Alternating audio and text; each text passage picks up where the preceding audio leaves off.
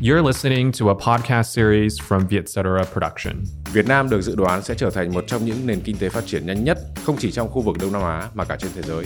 Để hiểu rõ về sự phát triển thần kỳ này, mỗi tuần Vietcetera gặp gỡ với những nhà đổi mới là lãnh đạo các tổ chức startup, các tập đoàn quốc gia và đa quốc gia, các tổ chức chính phủ và phi chính phủ, các quỹ đầu tư. Chúng tôi sẽ hỏi về những biến đổi trên thị trường và chiến lược để luôn là người dẫn đầu. Khán giả sẽ được nghe những câu chuyện vô cùng thú vị, bao gồm cả thành công và thất bại trong việc đổi mới. Chào mừng các bạn đã đến với Vietnam Innovator uh, Season 3. Tôi là Miro Nguyễn và là host của chương trình. Hôm nay chúng tôi có một khách rất là uh, thú vị là anh Thiệu Lê Bình, giám đốc uh, chiến lược của tập đoàn Hưng Thịnh và phó tổng giám đốc của Hưng Thịnh Land. Xin chào anh Bình. À, xin chào.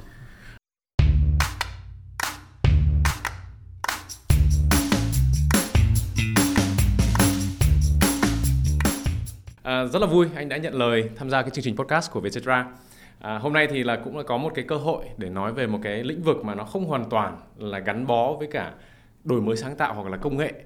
Thì à, tập đoàn Hưng Thịnh đã biết đến là từ một cái công ty phân phối bất động sản và đã thành công trở thành một cái tập đoàn à, hàng đầu của Việt Nam. Thế thì anh có thể cho à, cho chúng tôi biết là như thế nào cái quá trình phát triển của một cái doanh nghiệp như vậy như thế nào và những cái gì là đã mang đến cái thành công của Hưng Thịnh ngày hôm nay.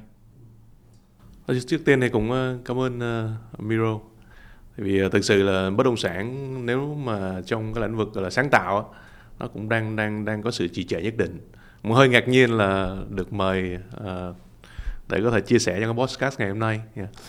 thì um, Hưng Thịnh uh, với cái uh, lịch sử là 20 năm phát triển cũng đi ra những ngày đầu khi mà thị trường bất động sản nó cũng đang ở giai đoạn sơ khai thôi những đầu những năm 2000 thì lúc đó thì thực sự nếu mà nói bất động sản á, thì người ta chỉ nghĩ đến cái chuyện là đi mua bán đất thôi. Chứ nó không chưa phải là một cái ngành công nghiệp mà là một ngành kinh doanh uh, chỉnh chu và khoa học đúng không? thì Hưng Thịnh cũng đi ra từ uh, những người môi giới nôm na là như vậy. Ừ. uh, đi tiếp thị uh, kinh doanh bất động sản. Thì uh, trải qua 20 năm thì đương nhiên là cũng có những cái thành công nhất định. Như ngày hôm nay uh, và như tạp chí Forbes cũng vinh danh chủ tịch cũng như là tập đoàn Hưng Thịnh uh, gần đây đó là Man of Market là người của thị ừ. trường. Thì um, đó là một cái những cái gọi là cái core hay là cái DNA của Hưng Thịnh. Đó là mình mình mình khởi nguồn từ những người môi giới những người kinh doanh uh, nắm bắt thị trường hiểu thị trường và mình phục vụ cái thị trường đó. Và hiện tại thì Hưng Thịnh đang đi qua một cái giai đoạn gọi là kiến tạo cái thị trường. Thì um, hy vọng cũng sẽ có cơ hội chia sẻ cái, cái kiến tạo nó như thế nào những cái định hướng chiến lược của tập đoàn sắp đến để làm sao Dạ vâng. À, anh là một người đang phụ trách cái mảng à, chiến lược của một tập đoàn à, bất động sản hàng đầu của Việt Nam. Thế thì anh có thể chia sẻ những cái à, cái bức tranh hoặc là cái khía cạnh của anh nhìn về cái thị trường của Việt Nam hiện nay và cái xu hướng nó phát triển trong cái tương lai có thể 3 năm 5 năm tới thì nó sẽ có những cái gì hay ho mà chúng ta có thể là à, nghe được ngày hôm nay. Thì um, chắc là một uh, one step back là quay lại câu chuyện là bất động sản Việt Nam mới phát triển khoảng 20 năm hoặc là 30 năm gần đây thôi. Tại vì mình mở cửa ra thời những năm 95 96 đúng không? Sau đó thì sẽ xảy ra cái um, cơn sốt bất động sản lần thứ nhất rồi mình đi vào khủng hoảng. Rồi khi mà mình gia nhập WTO những năm 2006 2007 thì có sốt bất động sản lần thứ hai. Thì sau đó mới phát mới bắt đầu um, xuất hiện những cái gọi là những cái developer những cái nhà ừ. phát triển bất động sản chuyên nghiệp. Còn trước đó là hầu như là như như như bình có chia sẻ là bất động sản là chuyện là đi mua đất thôi đơn giản hoặc là làm những cái nhà cấp 4 nhỏ nhỏ đi bán. Ừ. đấy. Thì uh, sau đó thì mình có sự tham gia của nước ngoài những cái tập đoàn lớn của Singapore uh, hoặc là Hồng Kông uh, và Việt Nam cũng có một số nhà phát triển bất động sản chuyên nghiệp tham gia. Thì nó hình thành nên cái ngành bất động sản.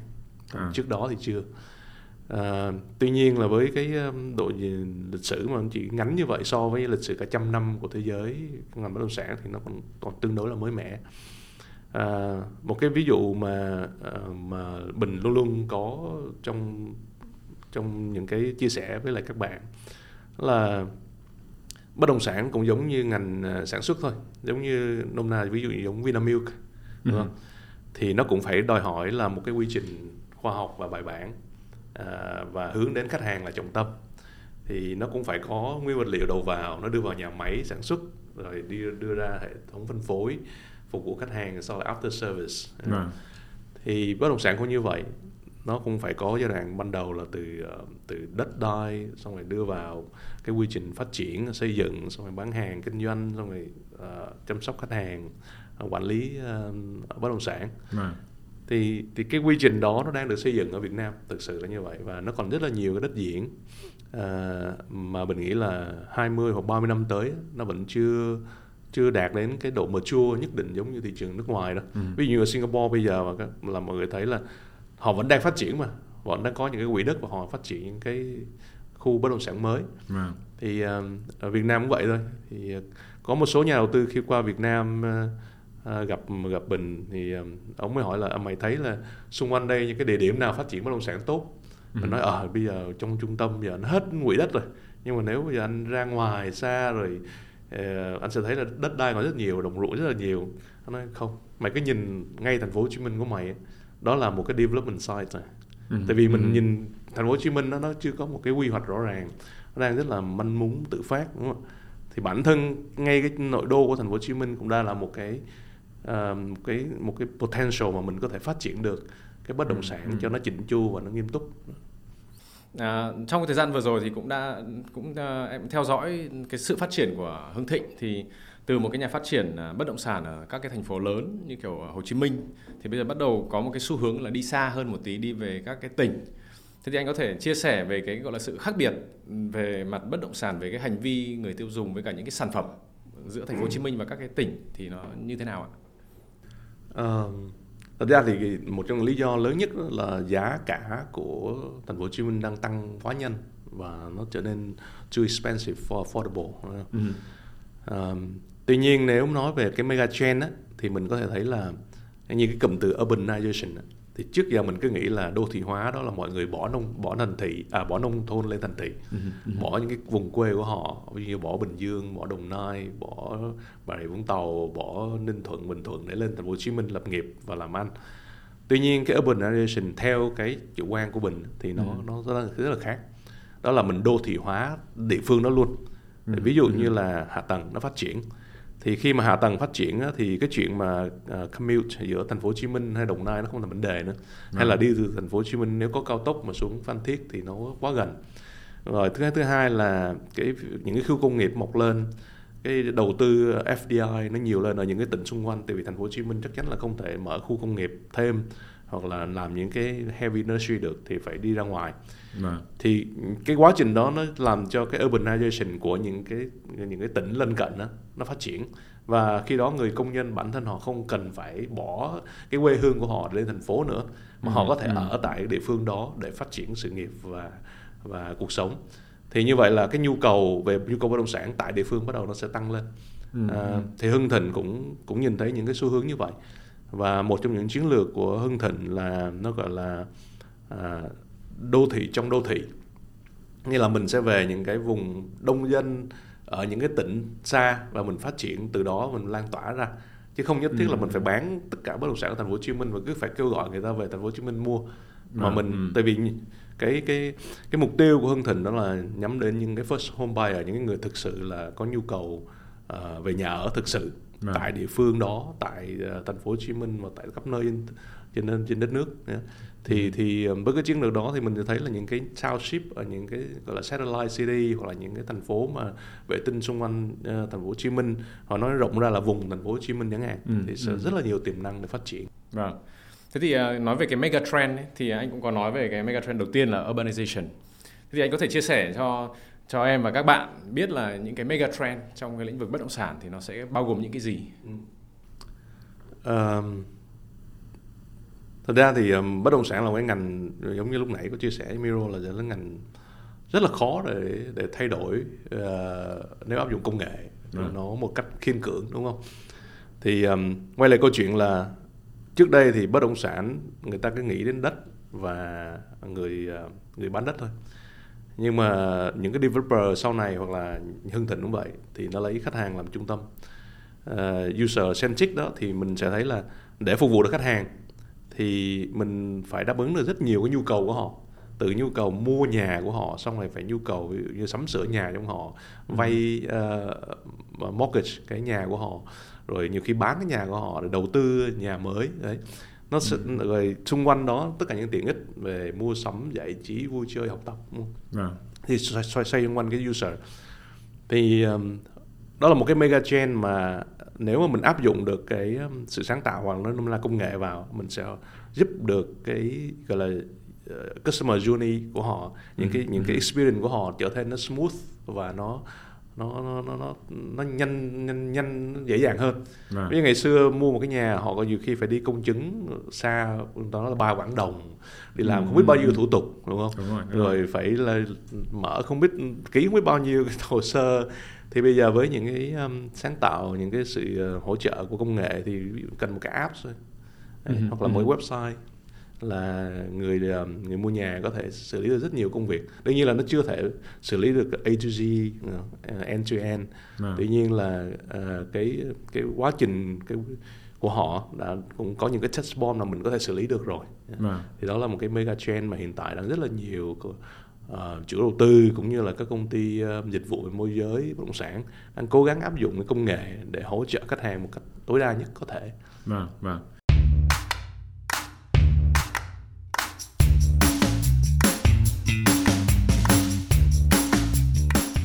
Thế thì à, trong cái thời gian Covid thì chắc chắn là à, cái ngành bất động sản cũng bị ảnh hưởng à, đáng kể. Thì anh có thể chia sẻ bây giờ là chúng ta đang gọi là sống với Covid rồi và các nước bắt đầu mở biên giới.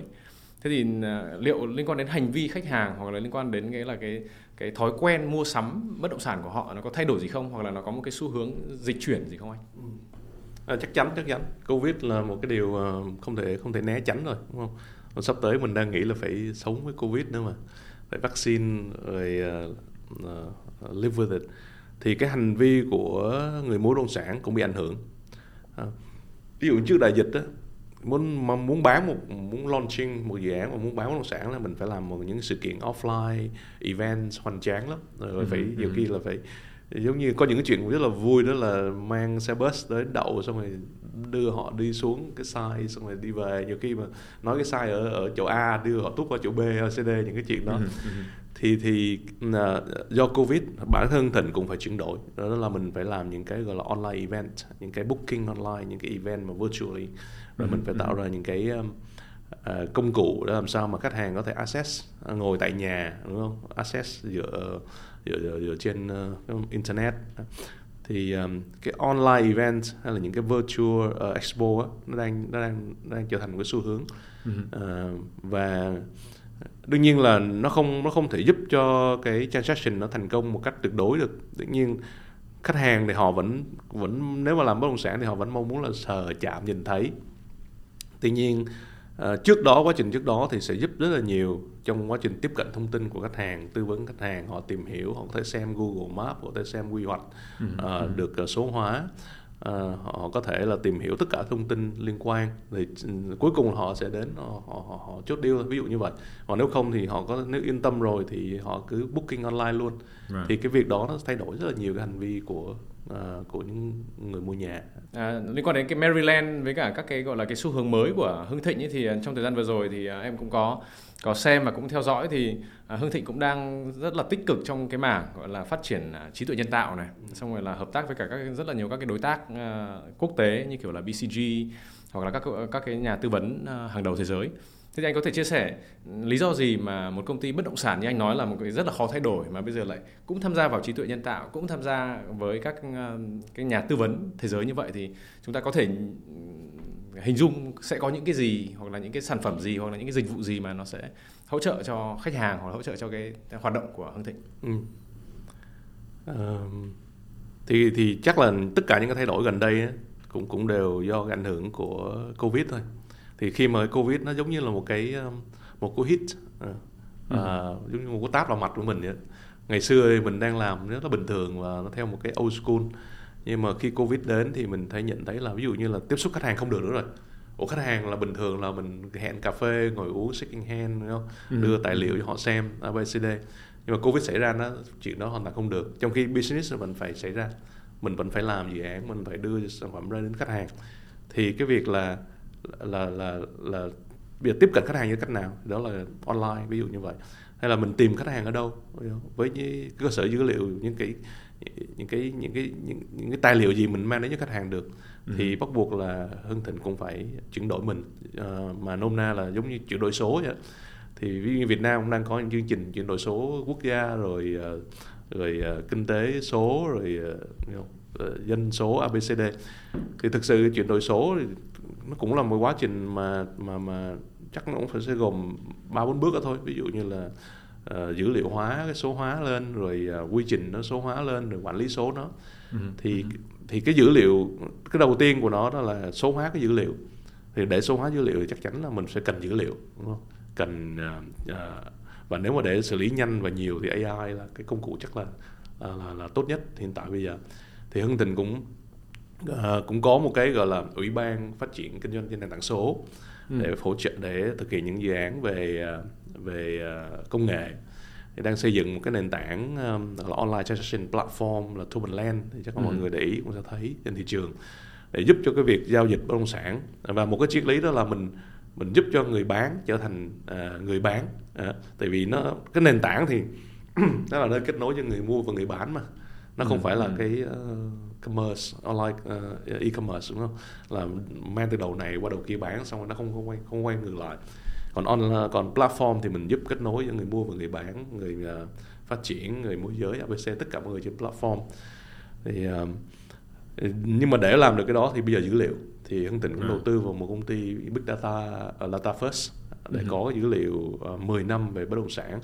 Rồi mình số hóa nó rồi mình uh, kết hợp với những trung tâm như đại học bách khoa đại học tự nhiên để áp dụng AI thì thì cái xu hướng nó chắc chắn là không thể không thể gọi là một khi mà đã công nghệ là mình không thể không thể gọi là từ chối nó được một ừ. là anh uh, jump on a wagon hoặc là anh you know, give it up ừ. thì ừ. Hưng Thịnh thì uh, quyết định là jump on a wagon và đi theo cái xu hướng công nghệ uh, thứ, thứ hai là quay lại câu chuyện Maryland thì đó khách hàng bây giờ đòi hỏi rất là nhiều ngày xưa ví dụ như mình nói ba uh, bốn năm về trước smart home đi là ừ. một cái gì đó ghê gớm lắm là giúp cho mình bán được cái cái căn hộ. Tại vì căn hộ nó có smart home lên mọi người thấy nó sexy hơn. Ừ, ừ. nhưng mà bây giờ smart home nó là một cái tiêu chuẩn bắt buộc vào cái nhà chẳng lẽ cái đèn của anh không thể mà bật tắt được bằng bằng app ví dụ như vậy.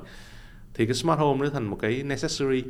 Nhưng mà cái smart solution cho một cái khu như Maryland á, thì nó nó nó đòi hỏi cái sự đầu tư um, ví dụ như là uh, smart infrastructure, smart security, ừ. ngay cả smart về healthcare chẳng hạn.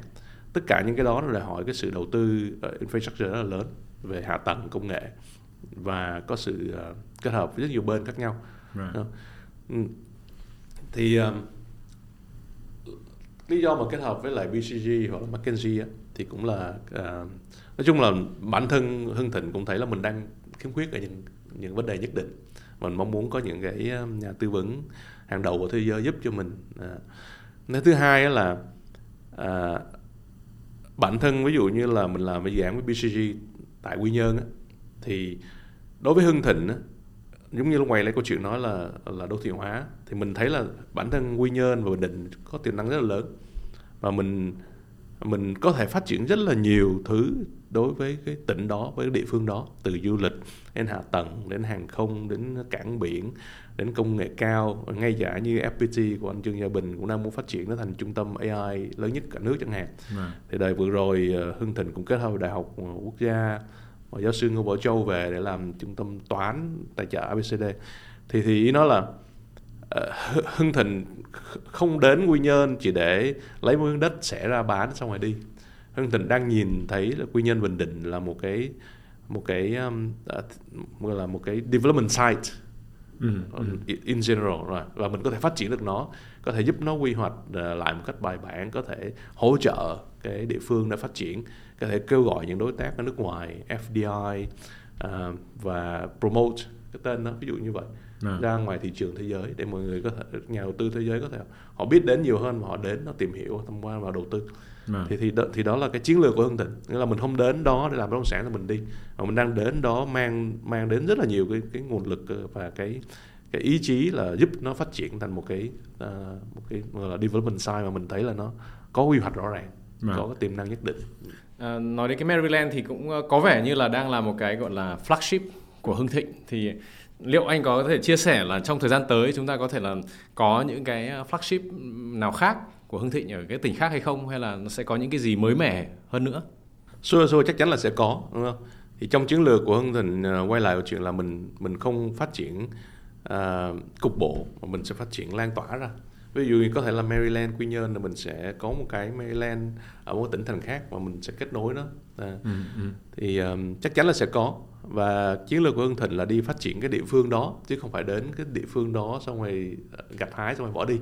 Thì thì chắc chắn là sẽ phải đầu tư. Và ví dụ như một như Maryland nó, nó không chỉ đầu tư 3 tháng 3 năm mà đâu đòi hỏi cái sự đầu tư là 5 đến 10 năm chẳng hạn thì nó có sự dài hạn hơn và à. cái quỹ đất của Hưng Thịnh cũng đang chuẩn bị cho cái việc đó. À.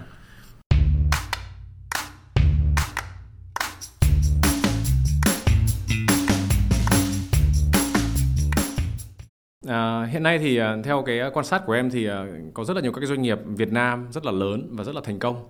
Tuy nhiên thì cái việc mà họ có thể đi ra nước ngoài thì đang có thể đang gặp một số cái hạn chế.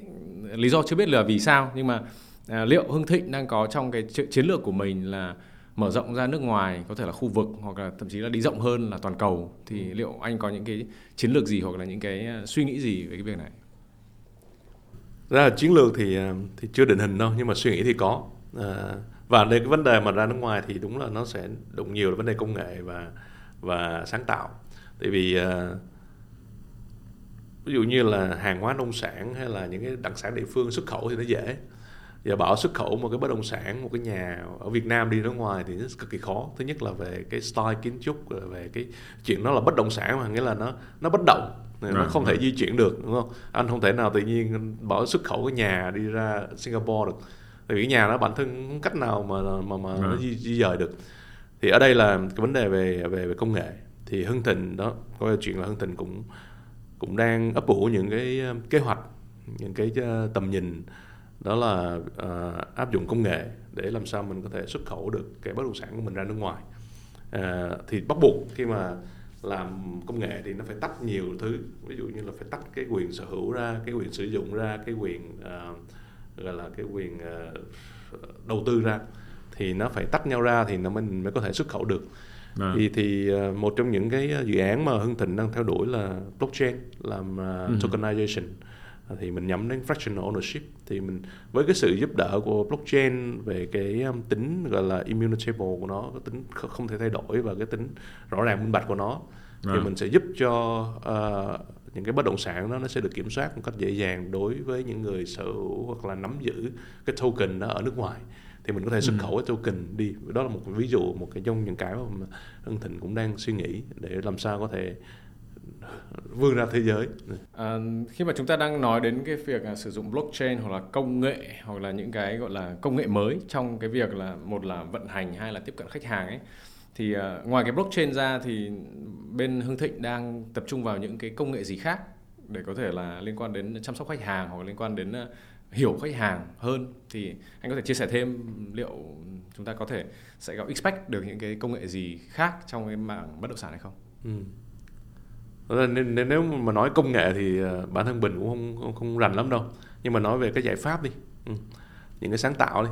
Thì uh, blockchain thì nó là công nghệ à, nó liên quan đến nhiều đến đến đến vấn đề về về đầu tư. Nhưng mà để mà liên quan đến những cái khách hàng á thì ví dụ như là loyalty thì bên này cũng xây dựng những hệ thống loyalty để để làm sao đó mình có thể uh, tiếp cận và quản lý khách hàng một cách nhanh nhất. CIM thì chắc chắn nó basic rồi rồi bản thân để khi mà mình muốn hiểu khách hàng là 360 độ uh, customer thì nó mình phải có những cái công nghệ áp dụng vào như AI hay machine learning để ừ. có thể hiểu khách hàng một cách rõ ràng nhất uh, rồi những cái chương trình uh, như ví dụ như cái platform uh, Tomorrowland platform thì để giúp cho khách hàng có thể giao dịch mua bán trao đổi học hỏi đào tạo kiến thức trên cái nền tảng đó rồi uh, Toman FinTech là uh, một cái nền tảng uh, uh, và giúp cho khách hàng có thể tiếp cận ngân hàng các khoản vay có thể uh, mortgage rồi refinance các thằng mọi thứ ừ. ừ. rồi um, những cái dự án khác nữa để trong khi mà mình xây dựng một platform thì mình xây dựng rất nhiều cái vertical uh, service xung quanh nó thì những cái giải pháp để giúp cho khách hàng như quay lại câu chuyện là cái hành trình của khách hàng một cách nó nó đơn giản nhất và nó nó thuận tiện nhất thì Hưng Thịnh đang cố gắng đưa ra những cái giải pháp đó để ờ, có thể tiếp cận và hỗ trợ khách hàng một cách nhanh nhất thôi. Vâng.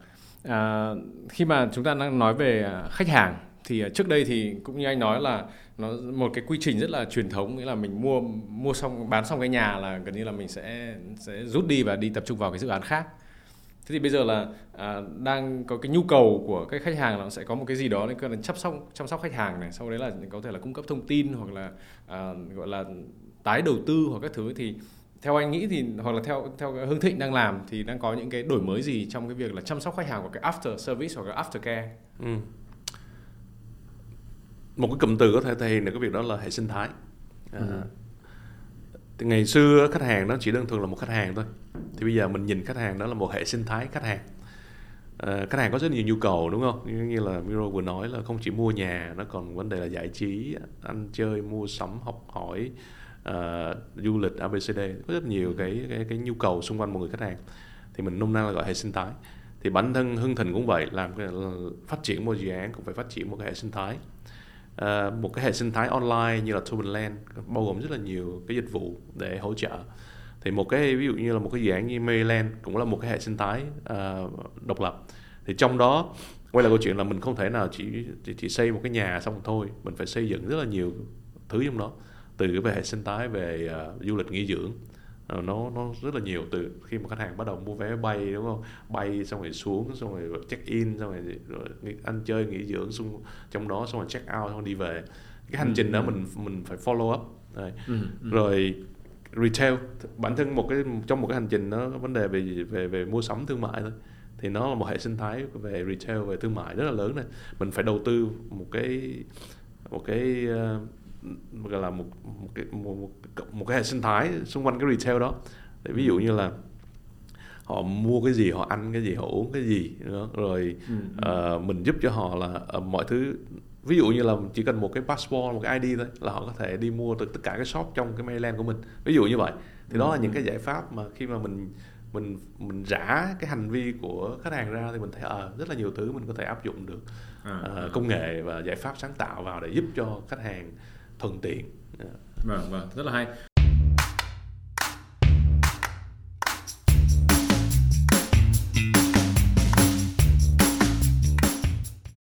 Trước trước cái cuộc gặp này thì em cũng có đọc một cái báo cáo của PwC liên quan đến gọi là cái buyer gọi là real estate buyer. Thì hiện nay nó đang chuyển dịch từ những cái thế hệ trước đến bây giờ uh, millennials. Là bắt đầu là có cái số lớn là bắt đầu đi mua nhà first home hoặc là đến uh, Gen X, Gen Y là những cái tập khách hàng mới. Thì theo cái nhận xét của anh thì nó cái sự khác biệt giữa cái thế hệ trước và thế hệ mới nghĩa là những cái khách hàng của mình thì nó có cái sự khác biệt gì không? Hay là nó có những cái gì mà chúng ta có thể là phải để ý hơn? Ừ.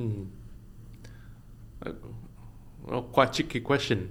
Uh, chắc chắn chắc chắn là nó có nhiều cái sự thay đổi. Thì uh, quay lại câu chuyện là là là là, là, là đó cái hành vi của những người thế hệ trước khi họ mua nó đơn giản là brick and mortar thôi mua tích sản mà họ mua cái gì đó mà họ có thể cầm nắm được.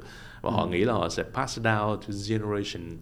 Và họ cũng không cần để ý cái môi trường xung quanh đâu. Ừ. nhưng mà uh, new generation millennials uh, thì họ để ý rất là nhiều. Họ mua cái nhà không phải mua cái nhà. Họ mua những cái dịch vụ những cái cộng đồng xung quanh họ. Ví dụ như là họ mua cái nhà họ để ý là ờ, tôi sống bên cạnh ai. Xung quanh đó con cái tôi có thể đi học ở trường nào đúng không? Ừ. sáng sớm dậy tôi có thể chạy bộ ở công viên được hay không để cái cái hành vi nó rất là nó rất là thay đổi thì ừ. bản thân cái hành vi thay đổi cũng thấy là cái bất động sản nó cũng thay đổi ngày xưa ví dụ như là ông bà mình chắc chắn chỉ mua miếng đất xây cái nhà lên nó không thể nào mà mà mà mà xa rời miếng đất của mình được ừ. nhưng bây giờ thế hệ mới thì họ chấp nhận là à, cái đất nó không quan trọng cái quan trọng là cái môi trường xung quanh thì họ sẵn sàng là là là mua chung cư ở trên ừ. chung cư ừ. nhưng mà họ có cái community có cái facility xung quanh đấy à, thì à. cái cái hành vi chắc chắn là đang thay đổi và nó shift rất là nhiều cái việc đó cũng giúp cho cái việc uh, quy hoạch lại nó cũng đồng bộ và dễ dàng hơn. À, khi mà chúng ta đang nói đến cái việc là work from home hoặc là có thể work from anywhere thì uh, bây giờ đang có cái xu hướng là các cái uh, quốc gia như kiểu Indonesia hoặc là các đảo Bali chẳng hạn họ đang cố gắng trở thành một cái trung tâm để thu hút các cái gọi là digital nomad. Ừ. như là những các bạn mà giỏi về công nghệ và có thể làm bất cứ ở đâu thế thì liệu Hưng Thịnh đang có nắm bắt cái xu hướng này không? Và có thể là attract các cái chuyên gia nước ngoài về những cái dự án của mình có thể sử dụng đó là một cái nơi mà họ làm việc họ hưởng thụ họ có thể là trải nghiệm. Thì liệu mình đã có những cái hành động gì trong cái ngành này không ạ? Uh, hành động cụ thể thì chưa nhưng mà trong kế hoạch của Hưng Thịnh thì cũng có. Đây cũng phải là cố gắng promote cái Maryland nhưng mà quay lại câu chuyện đó thì Maryland bản thân mình cũng nhắm đến những cái um, khách hàng như là Miro vừa nói. Uh, thì trong đó cũng sẽ có những cái khu mà mình sẽ dành cho kiểu là innovation hub chẳng hạn. Hay là ừ. bản thân cái dự án đó thôi cũng đã giúp cho rất là nhiều người tại vì mình đầu tư cơ sở hạ tầng công nghệ thông tin rất là lớn. Uh, giúp cho rất là nhiều người có thể là là là work from home tại cái vị trí đó. Và right. xung quanh đó cái tiện ích của mình đã xây dựng đầy đủ từ ăn uống đến vui chơi giải trí thì họ không phải lo nữa không họ không phải lo là phải ở thành phố Hồ Chí Minh họ mới đủ đầy đủ tiện nghi ừ. họ có thể ở tại cái tại cái dự án đó và đầy đủ tiện nghi như bình thường thì ừ. họ có thể làm việc tại đó nhưng mà cái không khí cái cái air của nó nó fresh hơn rồi sáng sớm họ có thể chạy ra biển hay tắm biển họ có thể chạy bộ xung quanh núi ABCD thì đó là những cái những cái new destination mà mình hướng đến cho cái việc là work fly nó balance hơn. Và nó get ừ. away from the crowded uh, uh, city à. và nhiều khi những cái đại dịch như covid không ai mong muốn nhưng mà nó có thể xảy ra sắp tới mình không biết nó xảy ra những cái gì à. ngoài ra thì xung quanh đó hương thịnh cũng đang có những cái dự án liên quan đến cái ví dụ như khu công nghệ cao những cái um, gọi là business hub nơi mà mình kết hợp tất cả những yếu tố từ uh, work uh, play live learn earn nó thành một cái complex ừ, mà ừ.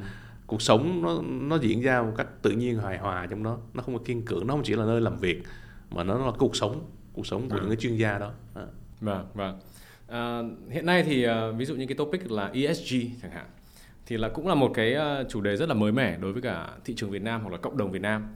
À, tuy nhiên thì đối với cả các cái nhà đầu tư nước ngoài hoặc các cái tập đoàn nước ngoài họ đang rất là tập trung vào làm sao có cái chính sách làm sao có cái kế hoạch và chiến lược ESG rất là rõ ràng mà cái bất động sản thì đúng là nó cũng là một cái rất là lâu dài thế thì anh có thể chia sẻ có thể là góc độ cá nhân của anh thì cái ESG ở trong cái ngành bất động sản thì nó có thể sẽ diễn ra như thế nào hoặc là cái tác động của một cái ờ, gọi là cái tác động của nước ngoài cái áp lực của nước ngoài đối với cả Việt Nam thì nó sẽ ra sao? Ừ, ừ. Câu hỏi rất là khó tại vì ờ, thứ nhất là ESG ở Việt Nam cũng mới, thứ hai là bản thân Hưng Tình thì cũng có nhắc đến nhưng mà có chương trình hành động cụ thể thì thì chưa có. Uh, tuy nhiên á, thì mình đâu đó mình cũng đã có những cái những cái việc làm nó hướng đến cái ESG nhưng mà để nó thành một cái quy trình thì chắc là phải có thời gian. À, ví dụ như là à, kiến trúc xanh đi. Ừ. ở Việt Nam rất là nhiều chủ đầu tư bất động sản bắt đầu hướng đến những cái gọi là kiến trúc xanh và mang đến um, ngày xưa nó chỉ là một cái chung cư nhưng bây giờ chung cư nó phải đòi hỏi về landscape nó phải có rất là nhiều cây xanh xung quanh nó uh, hay là ví dụ như là Hưng Thịnh khi mà làm cái Maryland cũng vậy cũng để ý đến vấn đề về green energy green uh, environment ừ. thì mình mình đầu tư vào năng lượng mặt trời năng lượng gió hay là uh, waste management clean water ừ. những cái đó nó hướng đến cái sự phát triển bền vững và xanh sạch của một cái đô thị mà mình đang xây dựng trong tương lai uh, rất nhiều chủ đầu tư cũng đang làm tương tự uh, nhỏ ở scale nhỏ và scale lớn ừ. Uh, thì đó là cái vấn đề về environmental uh, ừ.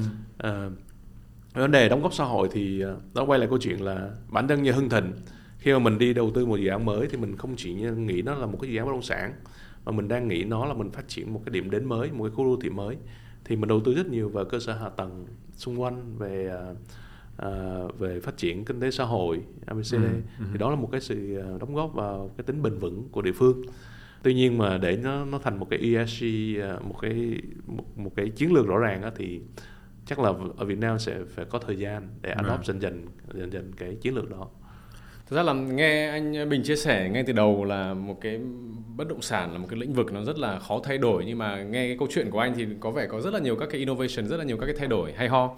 Thế thì bây giờ à, nói về Hương Thịnh rồi nói về các cái lĩnh vực đấy rồi thì bây giờ có thể nói về anh cá nhân anh trước một một chút đi. Anh cũng là một người đã được học tập ở bên Mỹ, học MBA ở bên Mỹ về À, thì cái lý do gì mà tự nhiên anh Bình lại chọn bỏ nước Mỹ một cái gọi là US à, gọi là US Dream mà mình lại American Dream mà bỏ về mà công tác cho Việt Nam? Ừ. À, thật ra thì nó, chắc là nó có nhiều lý do. À, à, lý do cá nhân chắc là lớn nhất nhưng mà thôi để, để chia sẻ với các bạn thì à, nói về một cái một cái giấc mơ đi à, lúc mà bình đang uh, theo học uh, MBA tại Mỹ á, thì lúc đó mình suy nghĩ thì mình học finance investment thì mình nghĩ là về nếu có về Việt Nam thì lúc đó thì vì sau ra trường mình làm ở Mỹ làm cho quỹ đầu tư ở Mỹ và cũng đang quyết định là ở Mỹ thôi. Và nếu nếu giả sử có về Việt Nam thì muốn tham gia vào ngành ngân hàng hoặc ngành đầu tư. Ừ. thì thực sự là quay về Việt Nam thì mình bắt đầu làm cho quỹ đầu tư chứ cũng không có làm cho bất động sản.